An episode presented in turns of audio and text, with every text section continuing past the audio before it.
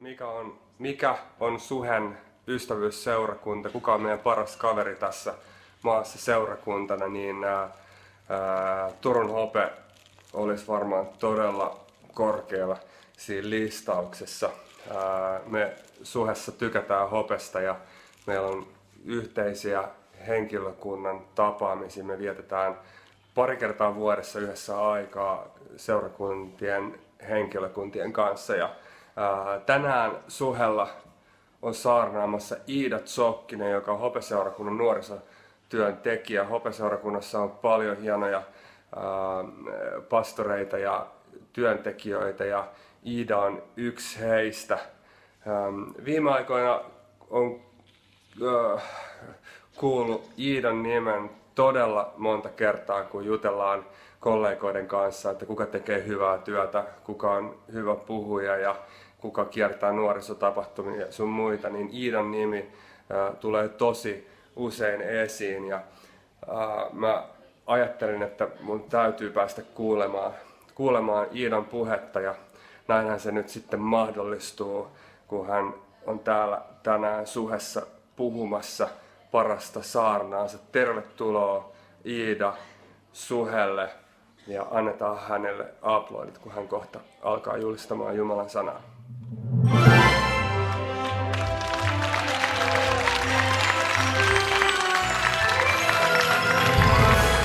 Moi. Toi on kyllä niin huikea. Mä olin aivan ihmeissäni jo edellisen jumiksen aika tuosta videosta. Mä tarttisin tuonne aamuisin minun sänkyni viereen. Mutta oikeasti se on ihan totta, mitä Markus tuossa sanoi, että et, et Suhe-seurakunta ja Hope-seurakunta, että me, me ollaan vähän sellaiset parhaat kaverit.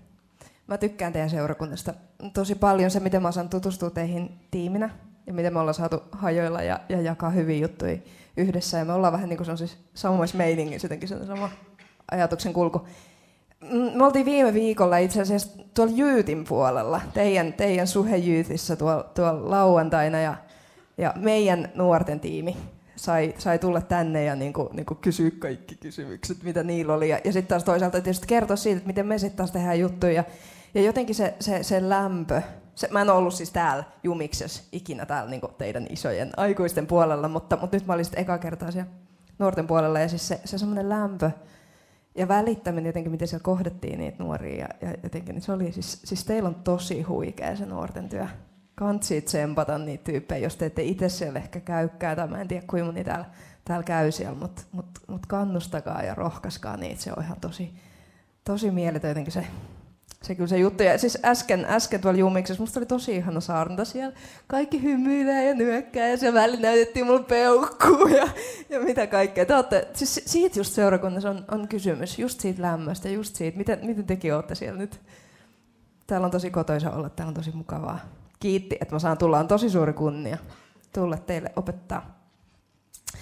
Tota noin, niin sä, mä haluaisin puhua suuresta Jumalasta. Mitä se on, mitä se on tarkoittanut mulle mun, mun elämässä. Mä oon näköjään tota, rullannut mun saarna tälle ympäri ja unohtanut kääntää ne takaisin. Äsken. Et, et mitä, mitä suuri Jumala on tarkoittanut mulle mun elämässä. Silloin kun mä, mä ähm, tutustuin Jumalaan, sanotaan näin niin kuin ensimmäisen kerran, silleen vähän päällä, vähän päällä parikymppisenä, niin se mullisti mun koko maailman. Se oli, se oli ihan mieletön juttu, Jumalan voima se millainen Jumala oikeasti on ja se, se rakkaus ja se lepo ja se rauha, mitä se toi mun elämään silloin. Se oli jotain sellaista, että mä halusin antaa sille kaikkeni. Mä halusin hypätä siihen ihan päistikkaa.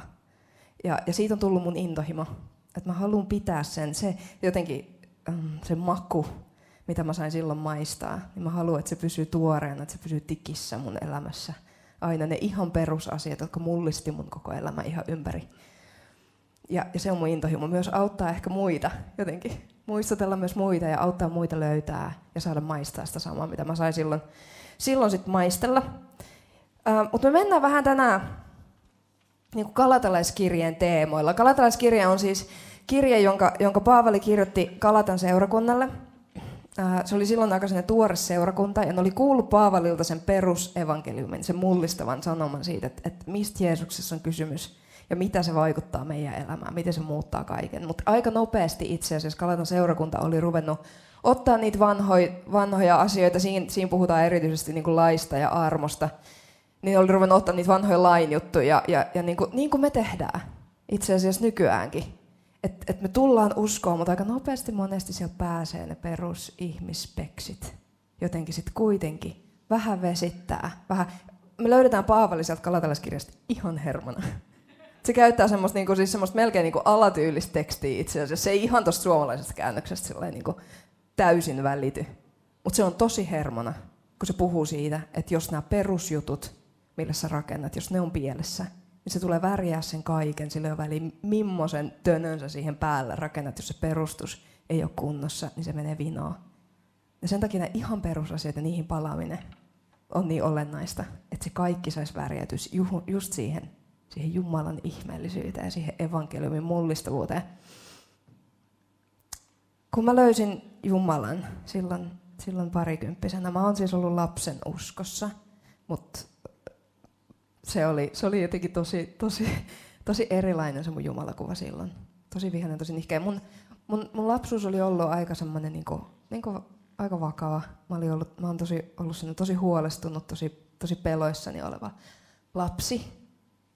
Ähm, siellä tapahtui kaiken näköistä. Mun, mun isä oli, oli alkoholisti ja hän oli työtön ja hän, hän käyttäytyi kotona tosi pelottavasti ja, ja väärin tosi usein. Se oli aika hurja meininki joskus. Ja mun äidillä oli toistuvasti syöpä aivokasvain. Hän, hän kamppaili niiden juttujen kanssa. Lopulta hänellä, kun mä olin joku 15-16, niin hänellä päätö tuli niistä johtuen sitten aivovamma, ja se muutti hänet sitten kokonaan. Me ruvettiin pitää hänestä ihan eri tavalla huolta sen jälkeen tietysti. Ja, ja mä olin aika yksinäinen lapsi, jatkuvasti jostain peloissani. Mä koulukiusattiin. No sit mä ajattelin, että, että okei, elämä koittaa, kun mä pääsen pois täältä himasta, että kun mä pääsen niin elää omaa elämääni. Ja sitten mä löydän itteni tosi masentuneena keskellä syömishäiriöä. Kun mä rupean ensimmäistä kertaa, ne asiat pääsee pulpahtaa pintaan, mä rupean käsittelemään niitä. Ei, ei välttämättä se kauhean vapaus, mitä mä olin odottanut koko elämäni. Että nyt se tulee. Ja sitten sit mut itse asiassa löytyi vielä sellainen, sellainen sairaus, sellainen neurologinen sairaus, jonka kanssa mä kamppailin mun parikymppiset. Seitsemän vuotta ennen kuin se saatiin leikattua kuntoon. Mutta mut siihen kaikkeen, siihen koko sen myrskyn keskellä ja se, mä olin aika rikkinäinen pieni tyttö. Ja sitten siihen tulee Jumala. Ja se oli kuin jouluaatto. Siis se oli, se oli niinku, en mä tiedä, onko te nähnyt Love Actually, semmoista elokuvaa, mutta se tunnelma, mikä siinä leffassa on niinku alusta loppu. Lunta sataa ja kaikki on vaan. Siis se, lämpö ja se, jotenkin ne, ne, ne asiat, mitä mä sain kuulla, että millainen Jumala on. Miten mä sain tutustua pyhään henkeen itse. Millainen, millainen on tai niin kuin Narniassa on se Aslan leijona. Mimmonen hän on. Siis nämä on tämmöisiä hassuja, mutta se tuntui ja se maistui ja se vallotti mut ihan täysin. Ja mä halusin vaan hypätä siihen kaikkeen. Ihan päistikkaan. siis se, se muutti kaiken. Ihan täysin. Ja mä otin sen tosi tosissaan. Että jos tämä jos tää voi olla tällaista, jos tämä vapaus, mitä mä en ole koskaan ennen kokenut, jos tämä voi olla tällaista, niin mä vaan all in mä haluan tästä kaiken irti, mitä vaan, mitä vaan saa, ja mä haluan auttaa muitakin tajumaan. Tai jotenkin. Ja siksi ne perusasiat. Mä, mä johdan nykyään, mä oon johtajana nykyään seurakunnassa. En siis johda seurakuntaa yksinä, niitä ole pääjohtaja, mutta mä oon yksi johtajista seurakunnassa. Ja mä näen sitä tosi paljon. Ja se on just se, mitä mun ei-uskovaiset ystävät tosi paljon kyselee. Että et, okei, että mitä se sitten on? että kun välillä tuntuu, että, että elätte aika silleen niin että te sanotte, että teillä on maailman ihmeellisin sanoma, mutta se ei kauheasti aina näy.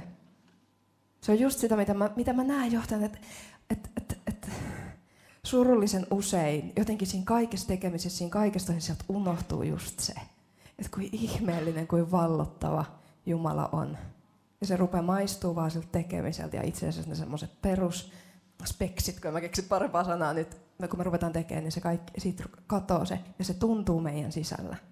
Että onko tämä nyt se maailman ihmeellisin. Ja se näkyy ulospäin.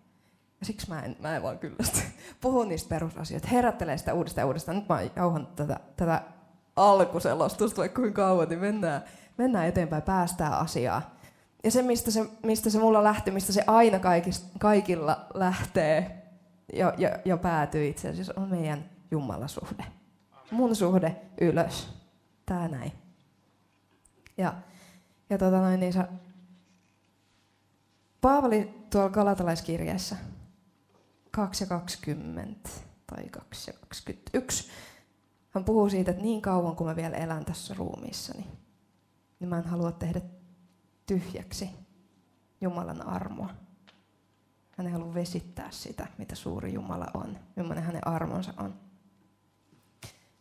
Sellaiset käsitteet kuin Jumalan voima ja Jumalan armo, ne ei todellakaan, ei ne vieläkään, mutta varsinkaan silloin, kun mä tulin, tulin tähän kuvioon, hyppäsin tähän juttuun mukaan, niin ne ei niinku käynyt yhtään mun järkeä niinku, niinku ollenkaan. Et kuka, kuka tajuaisi mua siltä tavalla, mitä, mitä tavallaan tässä väitetään, että miten armo voisi mukaan toimia. Kuka haluaisi nähdä mun takia vaivaa, kun mä ajattelin itsestäni niin kuin mä ajattelisin, että mun täytyy hoitaa tämä homma jotenkin itse. Se oli semmoinen mentaliteetti, joka mulla on ollut ihan pienestä tytöstä asti tosi vahvasti, että mä hoidan tämän homman nyt jotenkin ja mä oon vahva. Mm, mä haluaisin kertoa teille semmoisesta tutkimuksesta, johon mä tutustuin tuossa artikkeli, jonka mä luin. Nämä on tämmöisiä tyyppejä, jotka, jotka tutkii sitä sen ajan maailmaa, mistä, tai siis niin kuin raamatun ajan maailmaa, esimerkiksi vaikka Uutta testamenttia. Ja, ja siinä puhuttiin siinä tutkimuksessa siitä, miten me tosi usein missataan tosi paljon noista asioista, mitä me luetaan raamatusta ja jotakin. Ja sitten kun me ei ymmärretä sitä maailmaa, mikä se oli, ja mitä se on siis niinku pieniä symboleita, jotka on ollut silloin niinku itsestään selviä tyypeille, mutta me ei, me ei niinku kässätä sitä kaikkea. Ja sitten he, he käyttää tällaista esimerkkiä. Se löytyy tuolta Johanneksen evankeliumista yhdeksäs luku. Mä voisin lukea teille tästä pätkän. Tien sivussa Jeesus näki miehen, joka oli syntymästään saakka ollut sokea. Opetuslapset kysyivät häneltä, Rabbi, kuka on tehnyt sen synnin, jonka vuoksi hän on syntynyt sokeana? Hän itsekö vai hänen vanhempansa? Ja Jeesus vastasi, ei hän eivätkä hänen vanhempansa. Niin on tapahtunut, jotta Jumalan teot tulisivat hänessä julki. Näin, näin sanottuaan Jeesus sylkäisi maahan, teki syljestä tahnaa, siveli sitä miehen silmiin ja sanoi, mene siiloon altaalle ja peseydy. Mies meni, peseytyi ja palasi näkyvänä. Toi on ihan mieletön tarina. Mutta se, mitä, mitä nämä tutkijat itse asiassa ehdotti, että mistä tässä on vielä enemmän kysymys, mitä me ei aina nähdä tuossa, on se, että ähm, tuohon aikaan uskottiin tosi vahvasti siihen, että, että, että nimenomaan, että jos joku on syntymästä saakka rampa tai, tai sokea tai jotain, niin just toi, mitä noi tuossa kysyy, että no kuka on tehnyt synnin. Jumalan viha, hän ilmaisee sitä vihansa vaikka niitä vanhempia kohtaan tai, tai tätä, tätä henkilöä kohtaan itseään sillä, että hän rankaisee sitä noin, että, että, että hän syntyy sairaana.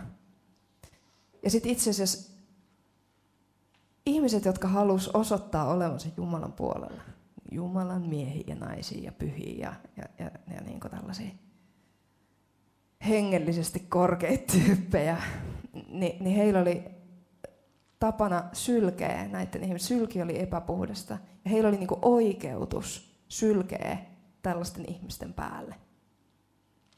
Osoitukseksi siitä, että mä oon samassa linjassa Jumalan kanssa, että sä oot, sä oot disgusting. Ja se tarkoittaa sitä, että tämä mies on elänyt vuosia, koko elämänsä siis. Hän on elänyt eri tavalla kuin muut, ilman niitä mahdollisuuksia tehdä niitä asioita yksin, todennäköisesti köyhyydessä – ja syrjässä ja kaiken sen kivun kanssa hän ei koskaan näe mitään. Ja ehkä tuhansia kertoja hän on kuullut sen äänen. Sen, mä en osaa tehdä tätä itse, mutta sen äänen, kun sylkeä kiskotaan suuhun. Ja sitten hän tuntee, miten se lämähtää hänen kasvoihin. Tämä on se, miten, miten ihmiset ja miten Jumala näkee hänet. Ja sitten hän kuulee huhuja, että nyt se joku mies. Onko se joku Messias? ainakin se tekee ihmeellisiä tekoja ja se tuntuu tietävän jotain, mitä me muut ei tiedetä. Ja nyt se on saapumassa tänne. Ja se tulee siihen ja hän, hän kuulee, hän ei näe mitä, mutta hän kuulee sen, mitä sieltä kysytään tältä mieheltä. Että kuka on tehnyt synnin. Ja Jeesus sanoi, että, että, että jotta Jumalan teot tulisi julki, nyt on se hetki, kun se hänen tuomio, jota hän on kantanut, se häpeä, jota hän on kantanut koko elämänsä. Miksi hänet on työnnetty näin? Nyt on se, että, että kaikkien edessä paljastuu se, että miksi. näin on tapahtunut. Ja se odottaa. Ja sitten se kuulee taas sen äänen. Kun sitä sylkeä kiskotaan suuhun. Ja sitten Jeesus ei sylje sen päälle, vaan se sylkee maahan ja tekee sen tahnan ja pyyhkii hänen silmänsä ja hän alkaa nähdä. Ja se, mitä nämä tutkijat ehdottaa, on se, että, että tämä kuvaa tosi hyvin sitä, mikä raamatun sanoma on aina. Että Jeesus ei taho parantaa meitä pelkästään vaikka fyysisesti. Hän olisi voinut parantaa sen laittamalla käden olkapäälle tai, tai mitä ikinä. Niin jollain ihan perinteisellä tavalla. Hän, hän paransi vaikka mimmosin eri keinoin. Mutta itse asiassa Jumalalle on tärkeää parantaa meidät aina kokonaan.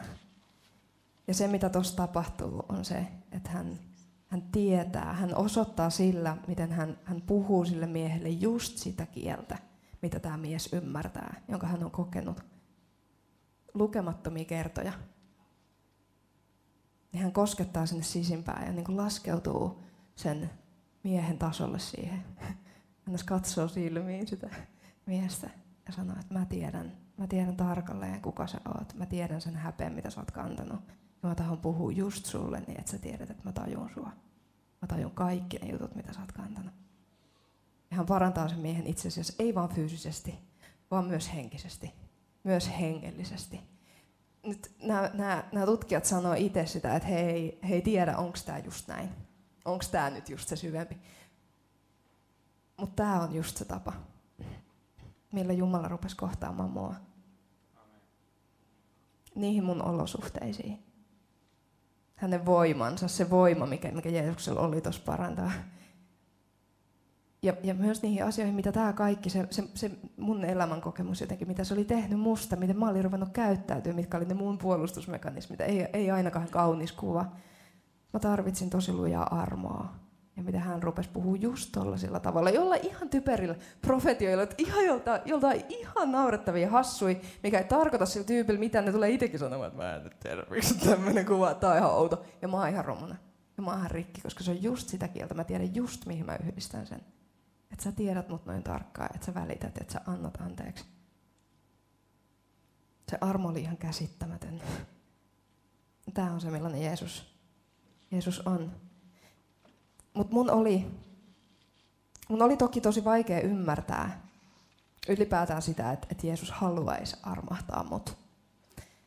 Mutta mut, mut mun oli myös tosi vaikea jotenkin niinku antaa hänen armahtaa mut. Mä en tiedä, tajutteko te, kässäättekö te sen mun ajatuksen, se on jotenkin siinä on aika vahva suorittamismentaliteetti.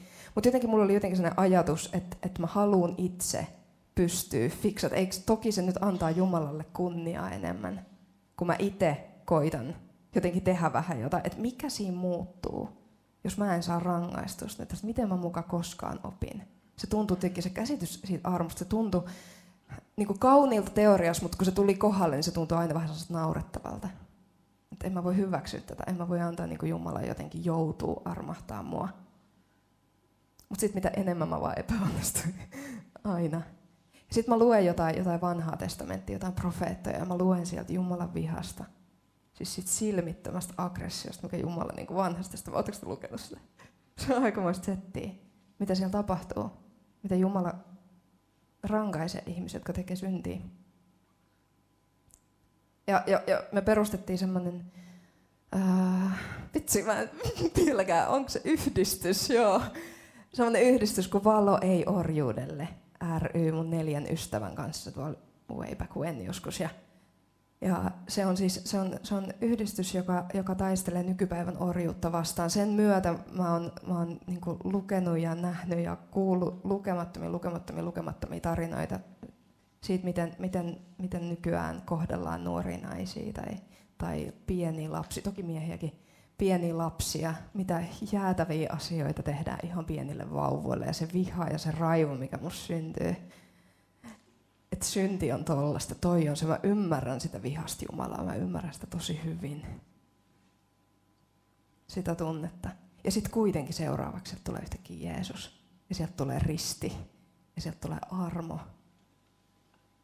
Ja tämä on ollut semmoinen, mikä itse asiassa rupesi herättelemään mua tajumaan sitä, että tämä ei voi olla vaan naurettavaa. Itse asiassa tämän on pakko olla nerokasta. Tämän on pakko olla aivan jäätävä ydinase, mikä armo on.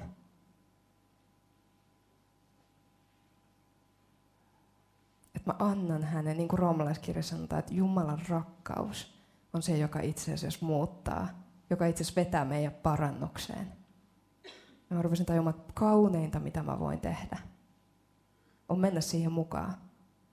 On ei enää pitää Jumalaa täällä kaukana, yrittää fiksaa itse, vaan mennä ihan rähmällä, ihan päistikkaan. Kaikkien niiden juttujen jälkeen mä oon aina ollut semmoinen, että, että jos joku sanoo, että ei kannata välttämättä tehdä, on huono idea, niin mun täytyy ensin hiukan itse kokeilla. Mulla on kokemus niin kuin aika tavalla siitä, että, että mitä on mennä ihan rähmällä, ihan päistikkaan. Mä vaan oon semmoinen luonne Jumalan eteen. Ja siellä mä oon ollut. Ja mikään laki tai se nakutus, mikä mulla on täällä tuntunut aikaisemmin, että mun pitäisi jotakin parantaa itsessäni, ei ole koskaan saanut mua antautumaan Jumalalle niin kuin se rakkaus, mikä sieltä tuli. Sä saat kaiken, jos sä oot tollanen. Niin kuin, niin kuin kun me ylistetään, me katsotaan Jumalaa, että jos sä oot tollanen. Se, mitä mä saan tutustua häneen, mä oon valmis antaa ihan mitä vaan. Sä saat kaiken. Hänen rakkaus on se, joka muuttaa. Kauneinta, mitä me voidaan tehdä, on mennä mukaan siihen armoon. Se on jotain sellaista, mikä, mikä oikeasti tuntuu ja mikä näkyy ulospäin. Amen. Mä en taho tehdä pieneksi, niin kuin Vaavali sanoo, Jumalan armoa. Mä en taho vesittää sitä. Kokeile vähän. Kokeile sitä. Jos sä oot siinä tilanteessa, että sä et tiedä, pystytkö sä menee Jumala eteen. Sellaisena kuin sä oot. Suosittelen testaamaan. C.S. Lewis sanoi näin. Hän oli kirjailija ja pastori 1900-luvun alussa. Kirjoittanut muun muassa sen Narnian just. Hän sanoi näin, että siemenet kasvavat pimeistä paikoista – siellä, missä mä näen näin olosuhteissani vaan niin likaa ja pimeyttä. Siellä, missä, missä mä näen mun sisälläni vaan likaa ja pimeyttä, niin hän näkee erinomaisen kasvualustan. Hän suhtautuu siihen niin, että vitsikö sais vaan, vitsikö toi antais vaan upottaa sormet tonne multa ja alkaa vähän möyhiä. Ei ole niin paha, annetaan hänen olla suuri Jumala joka tajuu sua, jolle sun ei tarvitse selittää, että kuka sä oot. Anna hänen selittää sulle. Hän ymmärtää sua paremmin kuin itse asiassa ymmärrät itseäskään. Mutta sieltä Jumalan suhteesta. Jumala kutsuu meitä myös sieltä, peiton alta jostain olemasta Jumalan kanssa kahdestaan ihania hetkiä hänen kanssa, mutta, mutta hän kutsuu meidät myös tuonne niin oikeaan maailmaan ja olemaan ihmissuhteissa, olemaan ihmisten kanssa tekemisissä. Ja, ja, ja mikään ei, ei niin jotenkin syö sitä meidän vapautta, sitä jotain makua, minkä mä maistoin silloin. Mikään ei syö sitä vapautta, niin kuin, niin kuin rikkinäiset ihmiset ja, ja, ja niiden kommentit. Ja se, että, että miten me välillä satutetaan me ihmiset toisiamme. Ja se pääsee meidän sisälle ihmisten mielipiteet, ihmisten kommentit, ne oikeasti pääsee tuonne. Mä just, just kerroin tuolle edelliselläkin porukalla siitä, mitä, siis mä oon ollut se tyttö, joka, siis mua ei ole varmaan elämässäni kertaakaan valittu pesisjoukkueeseen. Mä olin vaan aina se viimeinen, joka seisoo siellä odottelemaan. Mä, mä en ole motorisesti lahjakas. Mä oon sellainen jumppatyttö. Sitten mä seisoin siellä ja odottelin. Ja sitten tietysti että jossain vaiheessa tulee vaan se piste, että ketään ei enää valita, kun siellä on vaan se yksi. Niin sitten ne kommentoi, että no ilmeisesti satut sitten meille. Minä olen se. Joo, tommoset kokemukset, se on niinku kymmenien vuosien terapia. Sitten sen jälkeen, tommoset jutut pääsee meidän sisimpään. Ne opettaa meidät pelkäämään toisten mielipiteitä, toisten, että ketä mun pitää miellyttää, kuka pitää musta ja kuka ei pidä ja miksei pidä. Kenen arvostusta mun tarvitsisi saada. Kuka, niinku, ketkä on ne strategiset sellaiset tyypit. Ja sitten mä tiedän, että noi voi niinku avata mulle ovi. Me opitaan pelaa tietyllä tavalla tuollaista peliä. Se on jäätävän raskasta. Ja, ja mä tahtoisin kertoa vielä tämmöisen toisen tarinan. Se on, se on tämmöisestä amerikkalaisesta evankelistasta. Mä en tiedä, tietääkö teistä ketään sellaista tyyppiä kuin Todd White. Noin, nice. No te olette kuullut kaikki tämän tarinan sitten varmaan, mutta ei mitään, mutta se on huikea tarina. Se on tota, semmoinen tyyppi, joka on ollut koko elämänsä ihan nisti. Se on tosi rikkinäisestä kodista, se on ollut aikamoinen hörhö, pumpannut itsensä ihan täyteen kaikkea mahdollista, mikä vaan, mitä vaan saa tuupattua suoniinsa. Ja, ja tota noin, niin se, on, se on siis elänyt, ähm, no, tehnyt rikoksia ja tehnyt mitä ikinä pärjätäkseen. Perus, perus tämmöinen tarina. Se tulee aikuisena uskoa, ihan ateisti siihen asti. Ja tosi, hän joskus sanoi, että hän, hän myös vihas Jumalaa, mikä on tietysti snadisti ristiriita, mutta ei se haittaa. Ja, ja, niin kuin, niin kuin, ja sitten sit hän tulee uskoon ja se mullistaa kaiken. Ja, ja hän oli ollut mm, tässä vaiheessa sitten, kun hän tuli uskoon, niin ilmeisen pitkään jo sitten tyttöystävänsä tai vaimonsa kanssa naimisissa ja, ja ähm, yhdessä. Ja, ja se hiukan sitten niinku painosti hän siihen, että olisi ihan kiva, että jos viimeinkin saisit ensimmäisen duunipaikkas. Ja hän oli saanut foodut miljoonasta paikasta ja, ja, ja muuta. Ja sitten hän, sit hän löytää sellaisen niin työpaikka-ilmoituksen. Siinä haetaan tyyppiä, jolla on kokemusta ja, ja taitoa ja vaikka mitään, mutta hän ajattelee, että herra hoitaa ja, ja menee sinne hakee sitä paik- paikkaa silti. Hänellä annetaan lomake, hän istuu siellä, hän rupeaa täyttää sitä. Ja sitten siinä kysytään, että kerro vähän sun työhistoriaa. Ja että jos sut on joskus tuomittu jostain. Ja sitten se rupeaa kirjoittamaan se pienellä brändillä. Se, niin se vaan kirjoitti, kirjoitti, kirjoitti. Ja se sanoi, että hänet valtasi sellainen tunne. Ja se vaan kirjoitti niitä asioita ja se sanoi, että hän rukoili. Ja, okay, tämä on tämmöinen äärimmäinen tarina. Hän rukoili Jumalalta, että anna mun muistaa kaikki. Ja sitten se kirjoittaa, se kääntää se paperi, kirjoittaa jatkaa niitä, niitä juttuja. Ja se lämmäsee ne molemmat puolet täyteen, kävelee sillä sihteeri Paral, joka ottaa näitä hakemuksia vastaan ja runnellut paperin kanssa ja sanoi, että Jeesus rakastaa sinua, ette varmaan soitatte mulle parin päivän päästä. Okei, okay. täti jää sinne, hän menee kotiin. Ja sitten vaimo kysyi, että miten meni, ja hän sanoi, että, että, että joo, että ihan mieletöntä, että kysy tämmöisiä juttuja. Ja mä kerroin kaiken. Ja vaimo, vaimo saa niinku mielettömän hertzlagen, että et sä voinut, niin et, sä vo, et sä voinut kertoa kaikkea. Et sä, voi, et, et sä voi tehdä noin, että sä pilaat meidän elämän. Et sun pitäisi pitää huolta tästä, mitä me tehdään. Ja sitten sanoin, että onko hän jotenkin ajatteli siinä tilanteessa. Hänellä on aina ollut vähän pieni tää, mutta hänellä on tosi suuri tämä sydän. Ja siinä tilanteessa hänet valtasi, että hän on just tullut uskoa, hän on just tutustunut Jumalaa, kuullut sen evankeliumin. Että suuri Jumala rakastaa mua, on mun puolella. Hän on kuollut itselleen ja nyt Jeesus hoitaa tästä lähtien eteenpäin. Niin hänet valtasi sellainen ajatus, että vihdoinkin mä saan olla rehellinen Koko elämänsä hän on elänyt niin, että hän on tehnyt juttuja niin kuin me tehdään. Vähän, vähän et, et, vähän voisi näyttää paremmalta noiden ihmisten edestä. Tai koittanut miellyttää niitä oikeita ihmisiä. Tai tehdä niitä juttuja, mitä me tehdään. Hän oli tehnyt varma, varmaan kaiken näköistäkin itse asiassa. Ja nyt hänellä on että vihdoinkin, että, ah, että se vapaus. Vihdoinkin hän saa olla rehellinen, koska joku muu vie hänen elämää eteenpäin. Ja sitten sieltä tulee soitto. Ja ne pyytää hänet sinne mestaa. Siellä on kaksi semmoista pukuäijää ottaa hänet vastaan. Ja nauraa ihan vedet silmissä. Ihan kippura. Se sanoo, että ei tiedä itsekään, mitä he tässä tekee. Mutta tää oli vaan niin läppä tää niinku, että ei ole koskaan nähnyt, jos jollain on pokkaa. Lähettää tuommoinen hakemus tänne, että pakko meidän antaa sun mahdollisuus. Ei he itsekään oikein tiedä, mikä heidät saa tekemään näin. Tää on just tää hän oli tavannut Jumalan viimeinkin, joka avaa hänelle ne ovet, jotka pitää aueta. Tämä on se perusevankeliumi, joka meille itse asiassa kerrotaan. Se vapaus, mitä mä haluaisin enemmän ja enemmän päästä maistamaan koko ajan. Ja olla vapaa siitä, että, mitä muut ihmiset ajattelee musta. Mikään sellainen ovi ei sulkeudu, mikään mahdollisuus ei mene, jos Jumala haluaa avata sulle ne ovet. Sitten tapahtuu vaikka se ihme. Ja mä käyn tätä läpi mun omassa elämässä tosi paljon. Mulle, mulle ei ole varsinaisesti mitään koulutusta mun työhön. Ja mä teen sellaista työtä, jossa perinteisesti satoja vuosia tytöt ei ole välttämättä tehnyt hirveästi yhtään mitään. Miehet on tehnyt, ehkä mielellään vanhat miehet ja tosi hartaat tyypit.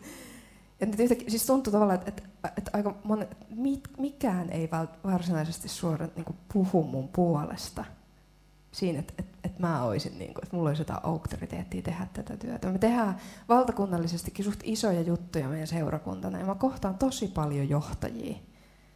Olisi tosi helppo tuntea itse aivan jäätävän pieneksi ja urpoksi niiden edessä siellä. Ja sitten kuitenkin musta tuntuu, että Jumala enemmän ja enemmän koko ajan puhuu mulle siitä, että miten hän rakastaa sitä, että mä oon tyttö. Hän rakastaa niitä ovia, mitä hän saa aukeamaan. Sillä, että mä oon oma itteni että mä en yritä olla jotain muuta kuin mitä mä oon. Mä oon vähän, vähän tällainen. Ja se on saanut mut, tietysti te, haluamaan just niinku testaa sitä myös. Raamatusta, että me ei saada testata Jumalaa, mutta mä en usko, että se, on, se tarkoittaa just tätä, mitä mä nyt tarkoitan. Mä haluan mennä all in.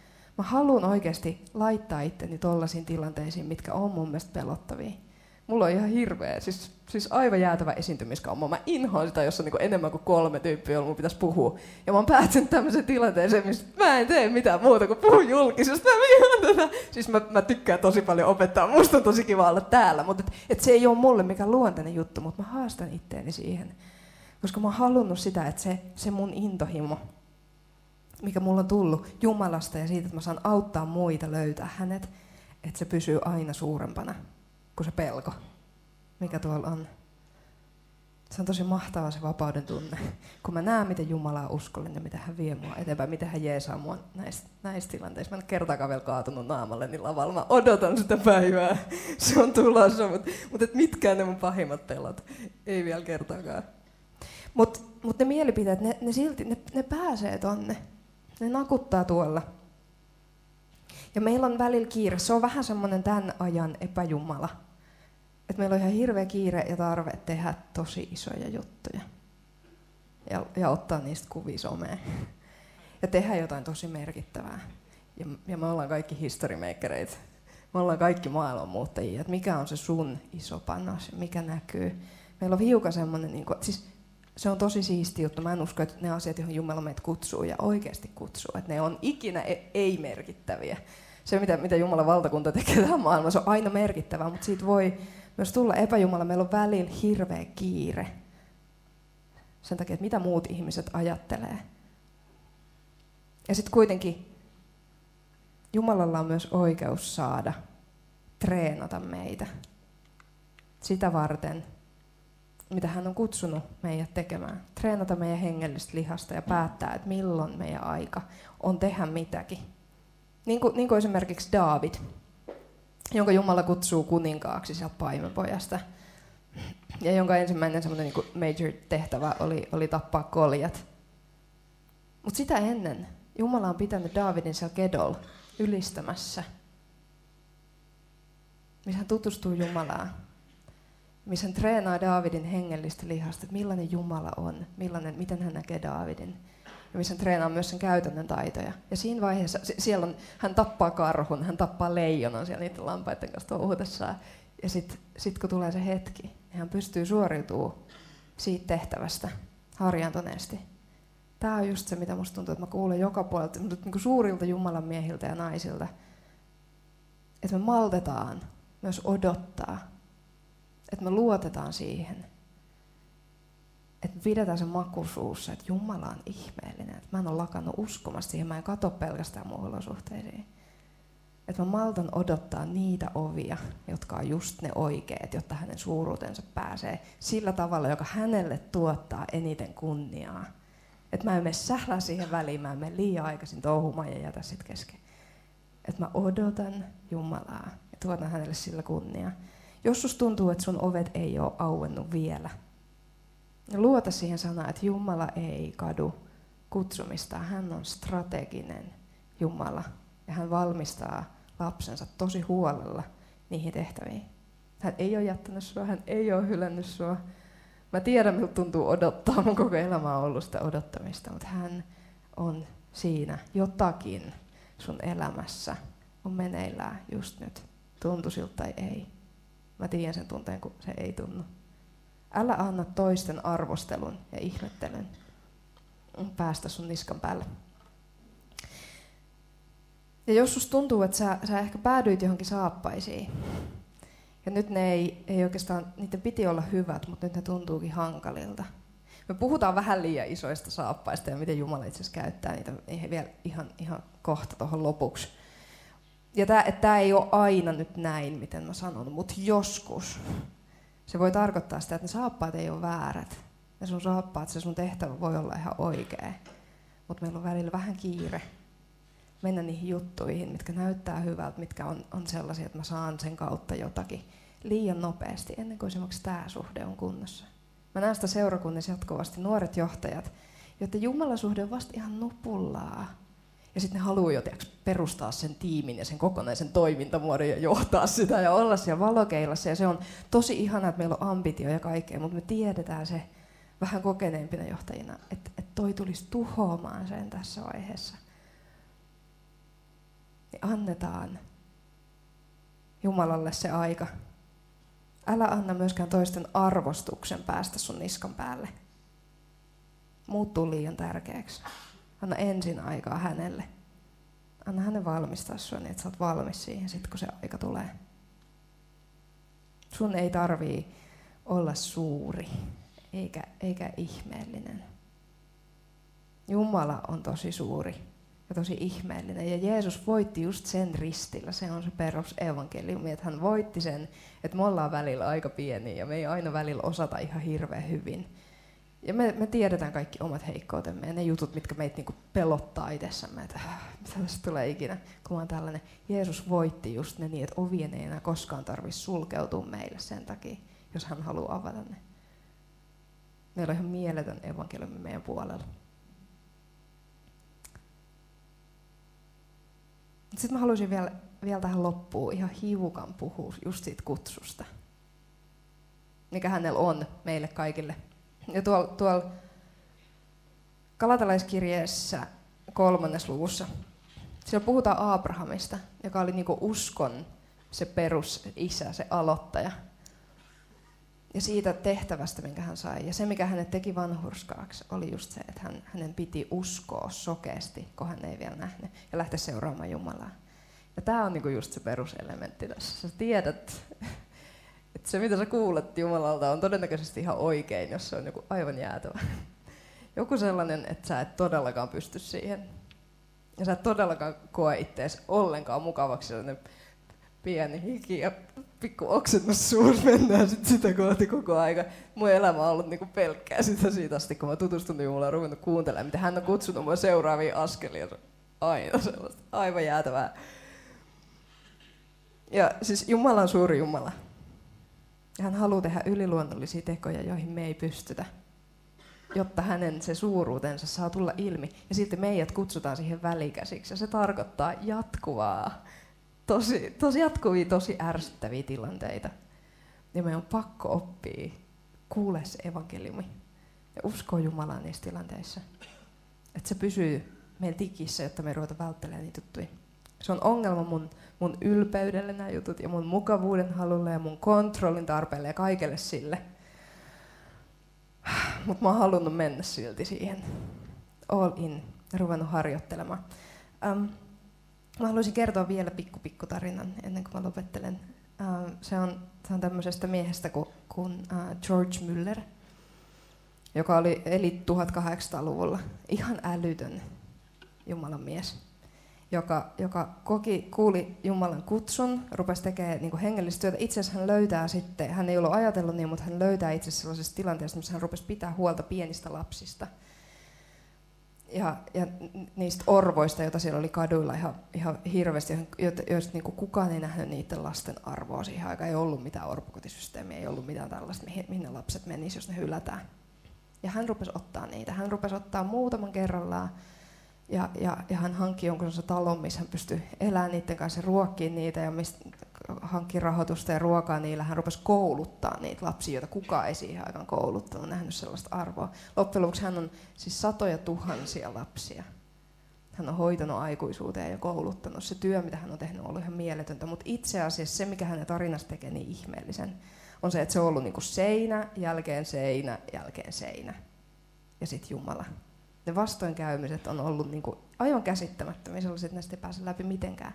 Ja yksi sellainen tarina, hänen elämänsä varrella oli sellainen päivä, jolloin hän kävelee aamulla portaat alas ala-aulaan. Siellä on joku tämmöinen heidän niin kuin, orpokodin henkilökunnan joku nainen, ottaa hänet vastaan ja, ja sanoo hänelle, että, että kaikki on loppu. Ruoka on loppu, Meillä ei ole lapsille mitään aamupalaa, ei ole enää rahaa, ei ole enää ruokaa, ei ole enää mitään, mitä tulisi mistään. Nyt ollaan tässä pisteessä. Lapset itkee. Hän sanoo, että, että mitäköhän isä tekee. Kerään ne lapset siihen rukoilemaan, he rupeaa rukoilemaan. Ja sitten soi ovikello. Mä en huomannut teitä siellä ollenkaan. Moi, mä jotenkin seissyt tonne suuntaan vaan. Morjes. Sori, näettekö te mua sieltä ollenkaan? Joo. Missäs mentiin? Ah, sit soi ovikello. Eli ne rukoilee, joo. Ja sieltä tulee, sieltä tulee leipuri. Kylän leipuri pamahtaa paikalle aivan väsyneenä ja sanoo, että Jumala herätti mut aamuyöllä leipomaan. Että mulla olisi teillä nyt leipää aivan jäätävästi. Lapset saa leipää. Sitten soi uudelleen ovikello. Ja sieltä tulee joku tämmönen, mä sanoin tuolla edellisessä, että maitorekka, mutta mä en tiedä, onko siinä aika ollut rekkoja, mutta joku tämmönen, millä maitoja kärrättiin. Joku tämmönen äijä ja sanoi, että hänellä on mennyt se koko juttu tuolla kumoon. Että ne maidot on siellä pisin poikin, niin kuin jossain pulloissa, että tarvitsisitteko tosi paljon maitoa.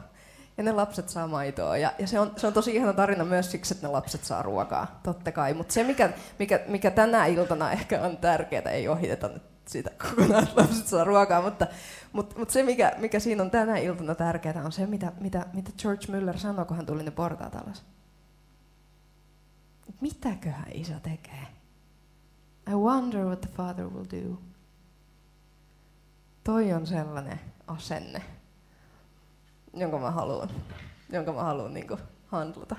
Että se on tikis. Toi on sellainen vapaus, mihin mä, että mä haluan kasvaa uskossani tuohon pisteeseen. Ja pienissä asioissa mä, mä haluan tavoitella enemmän ja enemmän mennä sitä kohti. Pitää suuren Jumalan tosi suurena.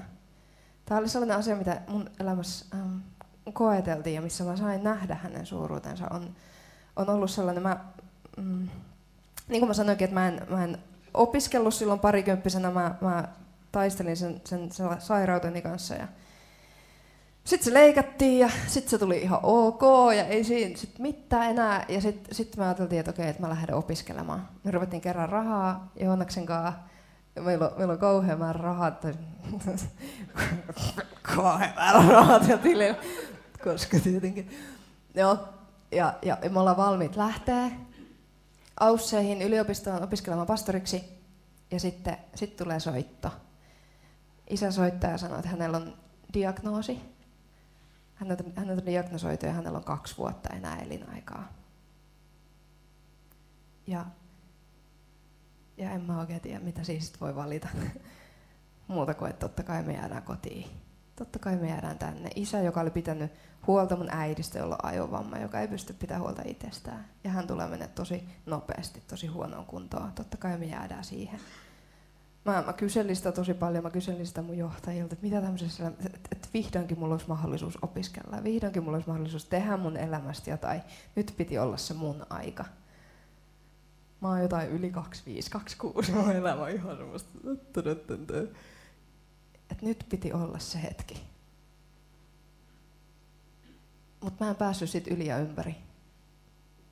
Se maku, mitä mä olin päässyt maistamaan silloin joskus, se rakkaus ja se, miten Jumala piti musta huolta. Se tuntui mun suussa enemmän, kuin mä ajattelin sitä, että me jäädään pitää huolta meidän äidistä. Että et tällainen Jumala on. Että hän ei hae niitä titteleitä, hän ei hae niitä diplomeja eikä niitä opiskelupapereita, niitä asioita, mitkä näyttää meidän silmistä tosi usein just tosi joltain. Mutta hän välittää siitä, että on ihmisiä, jotka välittää muista ihmisistä.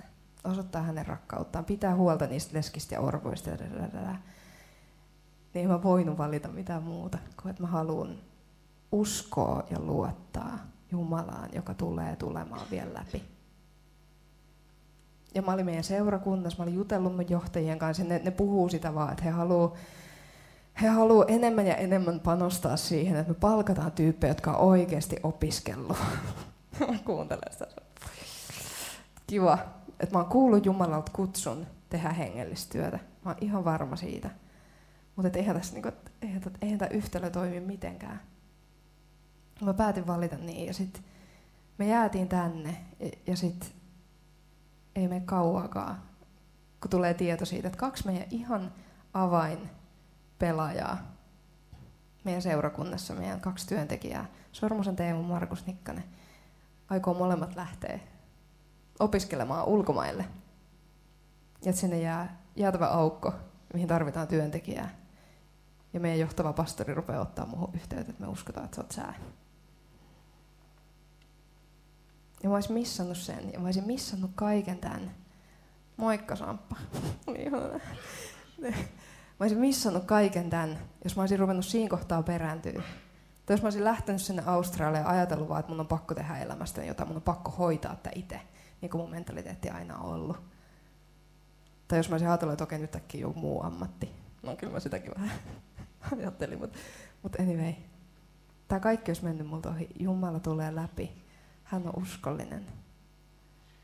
Nämä on tällaisia juttuja, mitä mä haluan enemmän ja enemmän päästä maistamaan. Et silloin kun mun olosuhteet näyttää siltä, että tässä ei ole mitään järkeä. Että mä pystyn luottaa Jumalaa, että jos hän on sanonut jotain, niin ne ovet aukeaa sitten ihan mistä vaan. Se on tosi vapauttavaa elää siinä ja maistaa se maku suussa, vaikka se on niitä jäätäviä hetkiä tosi usein. Ja niitä, missä me joudutaan haastaa jatkuvasti. Niin se maku on silti se, minkä takia mä teen sitä.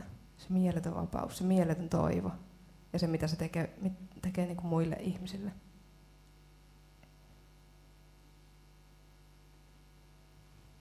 Joo, täällä on hyvä quote siitä, että rohkeus ei ole sitä, että, että me ei pelätä, vaan sitä, että me mennään silti. Musta tämä on, ollut mun elämässä semmoinen.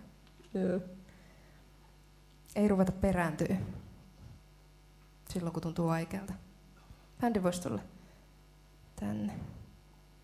Mä oon ihan romuna aina, kun noin ylistää. Mielettömiä. Mikä sun elämässä, miss, missä sä meet? Missä sä meet Jumalan kanssa? Mä en tiedä, kuinka paljon täällä on sellaisia tyyppejä, jotka eivät välttämättä Jumalaa ollenkaan.